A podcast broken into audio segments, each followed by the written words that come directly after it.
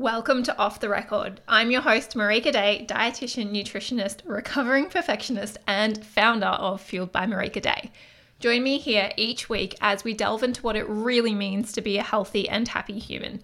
You'll hear from conversations with experts in their fields to raw and real chats about aspects of health and life that we really don't hear enough about. You'll be left feeling inspired, educated, and empowered to be the best version of you. So sit back, relax, or head on out for your walk and let's dive on in. Hey everyone, and welcome back to another episode of Off the Record. I'm so excited to be here yet again. One of my favorite parts of my week is recording this podcast, and I was literally thinking as I was driving home from the gym this morning that when I record podcasts, I kind of speak as if I'm speaking to a room of you guys. So, like, I pretend, I mean, not like I don't actually pretend, but I pretend that there's an audience listening and I've got people there to speak to. And I was just thinking, that's really weird, but also I really hope that it comes across in that way because otherwise I'm just sitting here in a room by myself talking to my computer and that feels really weird as well. So I hope that you guys feel that, you know, I'm there going for a walk with you or in your car with you or in the room with you when you do listen to these podcasts because that is absolutely the goal of the podcast.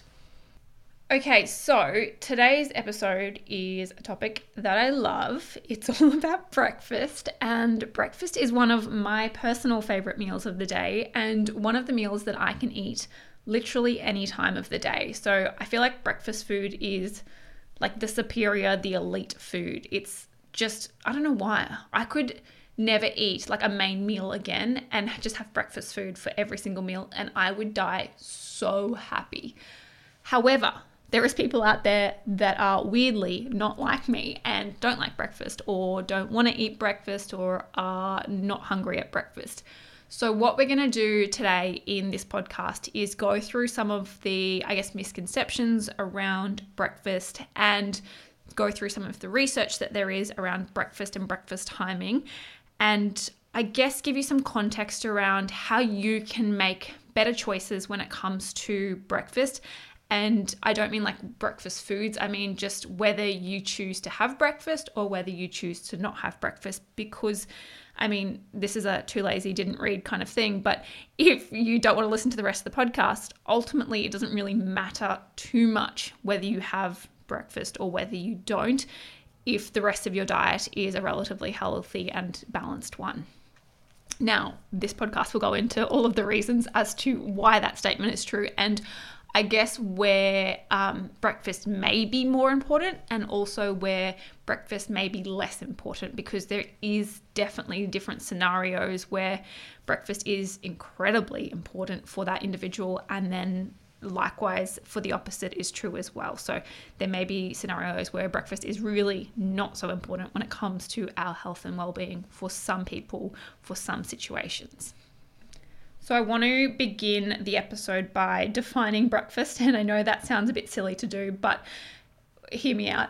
When I'm talking about breakfast in this podcast, I'm referring to the meal that is consumed or a meal that is consumed within two hours of waking. Now, the reason I need to define that is because that differs a lot from a meal where it's considered like breakfast, as in breaking the fast. So, for example, if you technically like skip breakfast and you have your first meal at 1 p.m., then that is still technically like the first meal of the day. It's still breaking the fast. So, what I'm referring to specifically when I talk about breakfast is a meal consumed within two hours of waking. So, the idea that breakfast being the most important meal of the day, and I guess the best meal of the day if your goal is weight loss, was derived from uh, some observational studies that were done many years ago now. And this was, I guess, like the dietitian message of, I'm going to say, like the 90s and early 2000s is that you have to have breakfast if you want to lose weight, or you have to have breakfast if you want to be healthy. And I'm particularly triggered by this message because I actually got a question wrong on a quiz when I was at uni about this. And I know it seems like a little thing to be funny over, but it still gets to me because ultimately, like, if it comes to weight loss or fat loss, as you guys will know, and I've spoken about it before on the podcast, is that the biggest dictator of whether you lose fat or lose weight is being in a slight calorie deficit and, you know, burning more than you expend. Obviously, it's much more complex than that. I'm not trying to simplify it, but that's not this podcast. Anyway, that's the the ultimate of it. And one of these questions on this quiz was what is the most important habit or skill or whatever it is for um, weight loss? And the correct answer apparently was having breakfast every single day. And I, I'll click, I, I must have, well, definitely chose something else. And I don't remember what it was that I chose, but I got it wrong. And I argued hardcore with the lecturer about this. This is like literally for 1% of my grade. And I just had a point to prove. I was like, you don't have to have breakfast to lose weight. Like, that's not a criteria of weight loss. So I shouldn't be getting this question wrong. Anyway, I lost the point and I lost the percent and I settled with it. But my point is that you don't have to have breakfast to lose weight. And that that idea or that concept came from some observational studies that were done around that time. What we are now seeing, though, through some randomized controlled trials and what we've seen over the last sort of 10 years in this space is that breakfast is not the most important meal when it comes to weight loss, and that whether somebody has breakfast or doesn't have breakfast, it doesn't really dictate their total energy consumption throughout the day, um, and it doesn't really dictate the amount of weight loss that they achieve or maintain. So, I guess to answer the question of is breakfast the most important meal for weight loss? The answer is no, it's not. Now, that doesn't mean that you have to have it or don't have to have it or have to skip it. It can be either way. And what we'll get into later in this podcast is how to find a way to either consume or skip breakfast that fits with your lifestyle, that fits with even your genetics, and works for you and your health and your goals because again not everyone's goals are fat loss or weight loss and in particular, I know a lot of people who listen to this episode that is not your goals, and the goals might be around muscle gain or maintaining weight or even restoring weight um, from an eating disorder. So that brings me to the next part of the podcast where I wanted to talk about the subset of the population that really should have breakfast. And again, remembering that breakfast is a meal consumed within two hours of waking there are a few groups of people where this is really important. Um, or it may just be beneficial. First and foremost, people that need to have breakfast every single day are people who are underweight and trying to restore weight, or if you are suffering from any kind of eating disorder. So, whether that be binge eating disorder, whether that be bulimia, whether that be anorexia, or any other type of eating disorder, having breakfast in the morning is really important to help establish routine in your eating patterns and also potentially to maintain weight if you are trying to maintain weight or help to regain weight if you are trying to regain weight. Now, again, this is, I want to stress here, it is important if you have binge eating disorder, even if you have binge eating disorder and or you binge eat and you think that you still want to lose fat or lose weight. I know this makes up a large subset of people who are like, oh, but I'm not underweight, so I just binge eat and it's not like, you know, I'd rather skip breakfast because I know that I binge in the evenings. One of the key steps to recovery from binge eating disorder is actually eating regularly. And this is an instance where I strongly, strongly, strongly would recommend having breakfast within two hours of waking in the morning to help you establish a really regular eating pattern. So, that is the first and foremost um, group of people that I really think should be having breakfast every day. So, the next group of people that would benefit from consuming breakfast within sort of two to three hours of waking, again, this is a bit more flexible in terms of the exact time, would be people who work out in the morning. And the reason for this is if you are doing a workout in the morning and expending a significant amount of energy, then being able to recover from that workout is probably a goal of yours because if you're working out, you probably want to do it regularly. And therefore, in order to recover appropriately, having something within a couple of hours after waking or within an hour or two after training is going to be important for your recovery and also if you are trying to build muscle mass or improve your strength or endurance. So that is another subset of people where having breakfast is important. I certainly wouldn't recommend skipping breakfast and going for multiple hours if you are working out in the morning. Um, so, something like intermittent fasting, absolutely not for people who are working out in the morning and wanting to achieve goals with their strength and fitness or training. The third group of people who may benefit from having breakfast within two hours of waking are people who have insulin resistance. So, whether that be insulin resistance as a result of prediabetes, diabetes, or even something like insulin resistance due to PCOS. And please note, just because you have PCOS does not mean you have insulin resistance. Now, the reason why in insulin resistance breakfast can be useful is that for a lot of people, our glucose metabolism is actually higher in the morning. So, essentially, our ability to um, break down carbohydrates is better in the morning. Now, I'm just going to like flip to the opposite of that. That does not mean that you can't have carbohydrates at night because this is where that myth came from.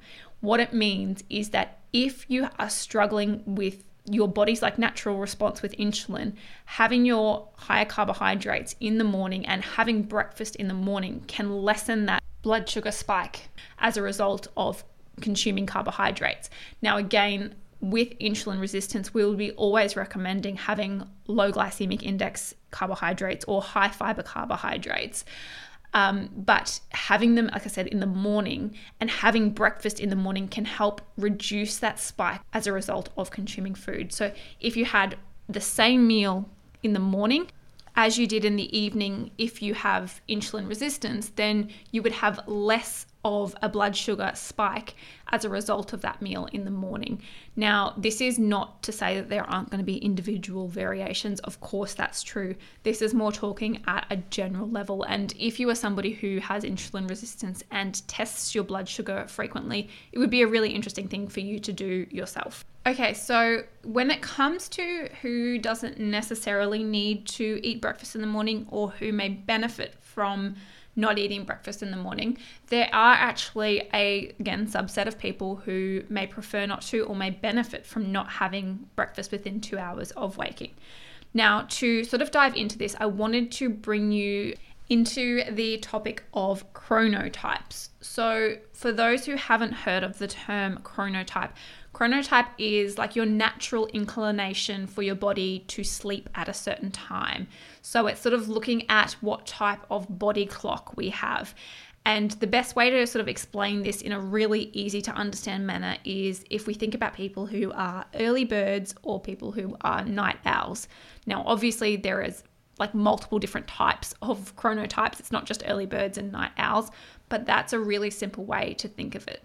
Some of us naturally have more energy in the morning, are more productive in the morning, are stronger in the morning, and are alert earlier in the morning and wake up naturally earlier in the morning, whereas others are naturally more alert and awake in the evening and at night, are stronger and better at training in the evening and the night, and are pretty useless in the morning. And myself and my partner are a perfect example of the two of these.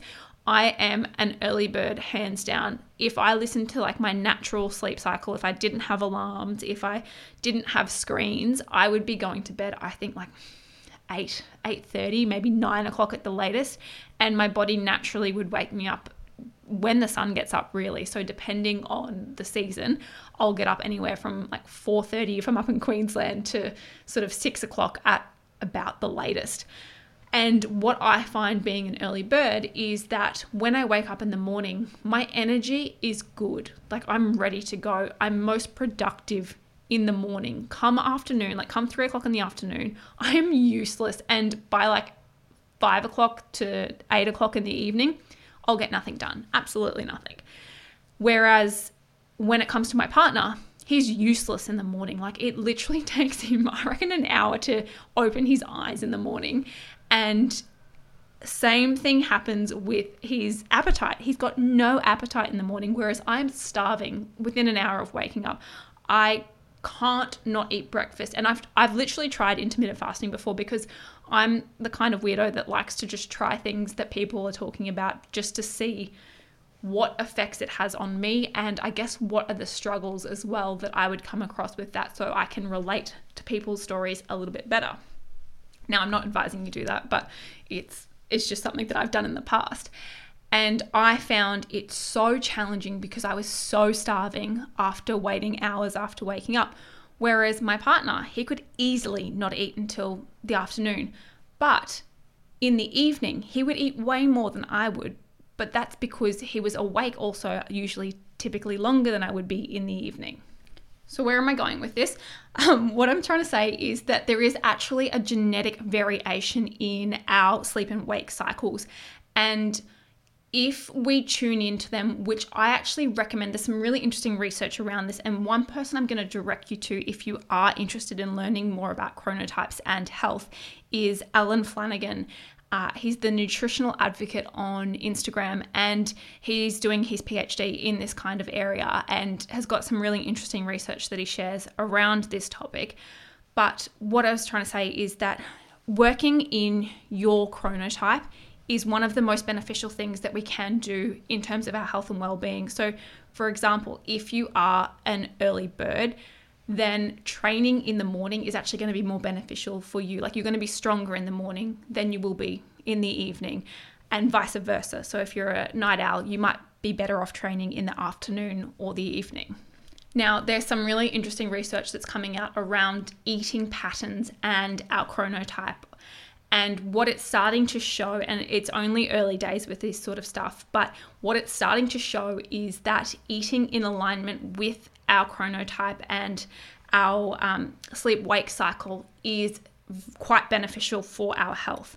So what that means if you are a early bird, then having breakfast might be more important for you than for example somebody who is a night owl. So what I'm trying to get to is that if you're a night owl and you are not hungry in the morning and you just don't function well in the morning, breakfast is not necessarily the most important meal of your day. And well, actually, breakfast is probably not the most important meal of anyone's day. Any meal can be a really important meal, but having breakfast is not essential for you depending on your situations. Now, the reason I say depending on your situations is because if you are a night owl, yet your work and life has forced you to have to switch and you're forcing yourself to get up at four o'clock in the morning and you're training at four o'clock in the morning, I would suggest eating breakfast earlier. However, again, look into some of Alan's research. It's really interesting. And what I would suggest doing is if you can adjust your lifestyle to your chronotype, there is some health benefits around that. So, for example, if you are a night owl, if you can start work a little bit later, and this is where working from home is something that may have actually been beneficial for us as humans, is that we might be able to work a little bit more towards our chronotype and, you know, sleep in a little bit longer or get up a little bit earlier and start work a little bit earlier, depending on what suits us. So, to sum up, breakfast is not the most important meal of the day. However, it can be very useful depending on your situation and your goals. And it's not essential, also, depending on your situation and your goals. What I would suggest doing when it comes to deciding whether you should have breakfast or not is to consider when you are training, when you are most hungry or when you are least hungry, what time you wake up and what time you go to sleep, any health conditions that may be related to your food intake. So, for example, like I mentioned, eating disorders or even something like insulin resistance. And finally, also tying in your goals. So, for example, if one of your goals is to gain weight or gain muscle mass, eating regularly is going to be more beneficial than, you know, going hours and hours and hours without food. So, consider your goals in that. And I'm going to add there the reverse is not necessarily true. Like skipping breakfast does not mean that you're going to lose more weight, like I said earlier. So, definitely if you're trying to gain weight, having breakfast, but you can also have breakfast and be on a fat loss or weight loss journey. And I want to finish with a final note on intermittent fasting because I think that's some of the reason why some of you might be here today is wondering about intermittent fasting. Intermittent fasting is not superior to eating regularly for fat loss or for weight loss. So you can absolutely eat breakfast and lose weight, You do not need to intermittent fast to lose weight or to lose fat. I think that's something that a lot of um, health and fitness people sort of drill into us, as well as around like a lot of people talking about like DNA and fasting. And one of my things that I always come back to with this is you're picking like the like the tiny little perfect changes that you could make. So, for example, when we're talking about like telomere length and DNA when it comes to intermittent fasting, is this is for like the elite of elite in perfecting their diet.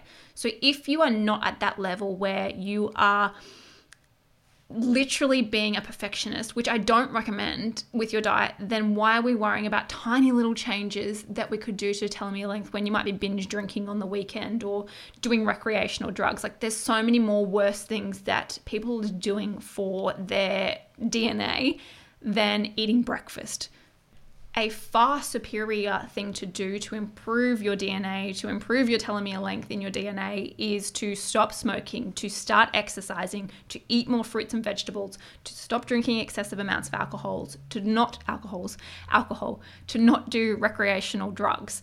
So they are, I guess, your like real starting points when it comes to working on improving your DNA. So unless you have got those like hands down, I wouldn't be stressing about your overnight fast time. In saying that, having a fast overnight is beneficial and also normal. Typically, we don't eat during the night, and if you are eating during the night, as in waking up when you're sleeping, then I would actually suggest talking to a dietitian about that. And I might even do a podcast on that separately because it might mean that you're not eating enough during the day, or it might be an indication of some other sort of habit or um, condition that you've got. So, if you are a breakfast lover, go out and eat your breakfast. I am giving you full permission to have breakfast every single day when you wake up or within the two hours after and enjoy that breakfast. Thank you again for tuning in. I so appreciate every single person who listens to this, and I hope you have enjoyed this episode. If you'd love to share on social media, just tag me at Marika Day or tag the Fueled account at Fueled by Marika Day. Also, fun fact I started a TikTok account last week and I've dived into the deep hole of TikTok and I don't know how I feel about it, but I'm at Marika Day Dietitian on TikTok if you are on TikTok. come and help comfort me in this space. I don't know how I feel about it. All right, catch you next week, guys, and um, enjoy your week.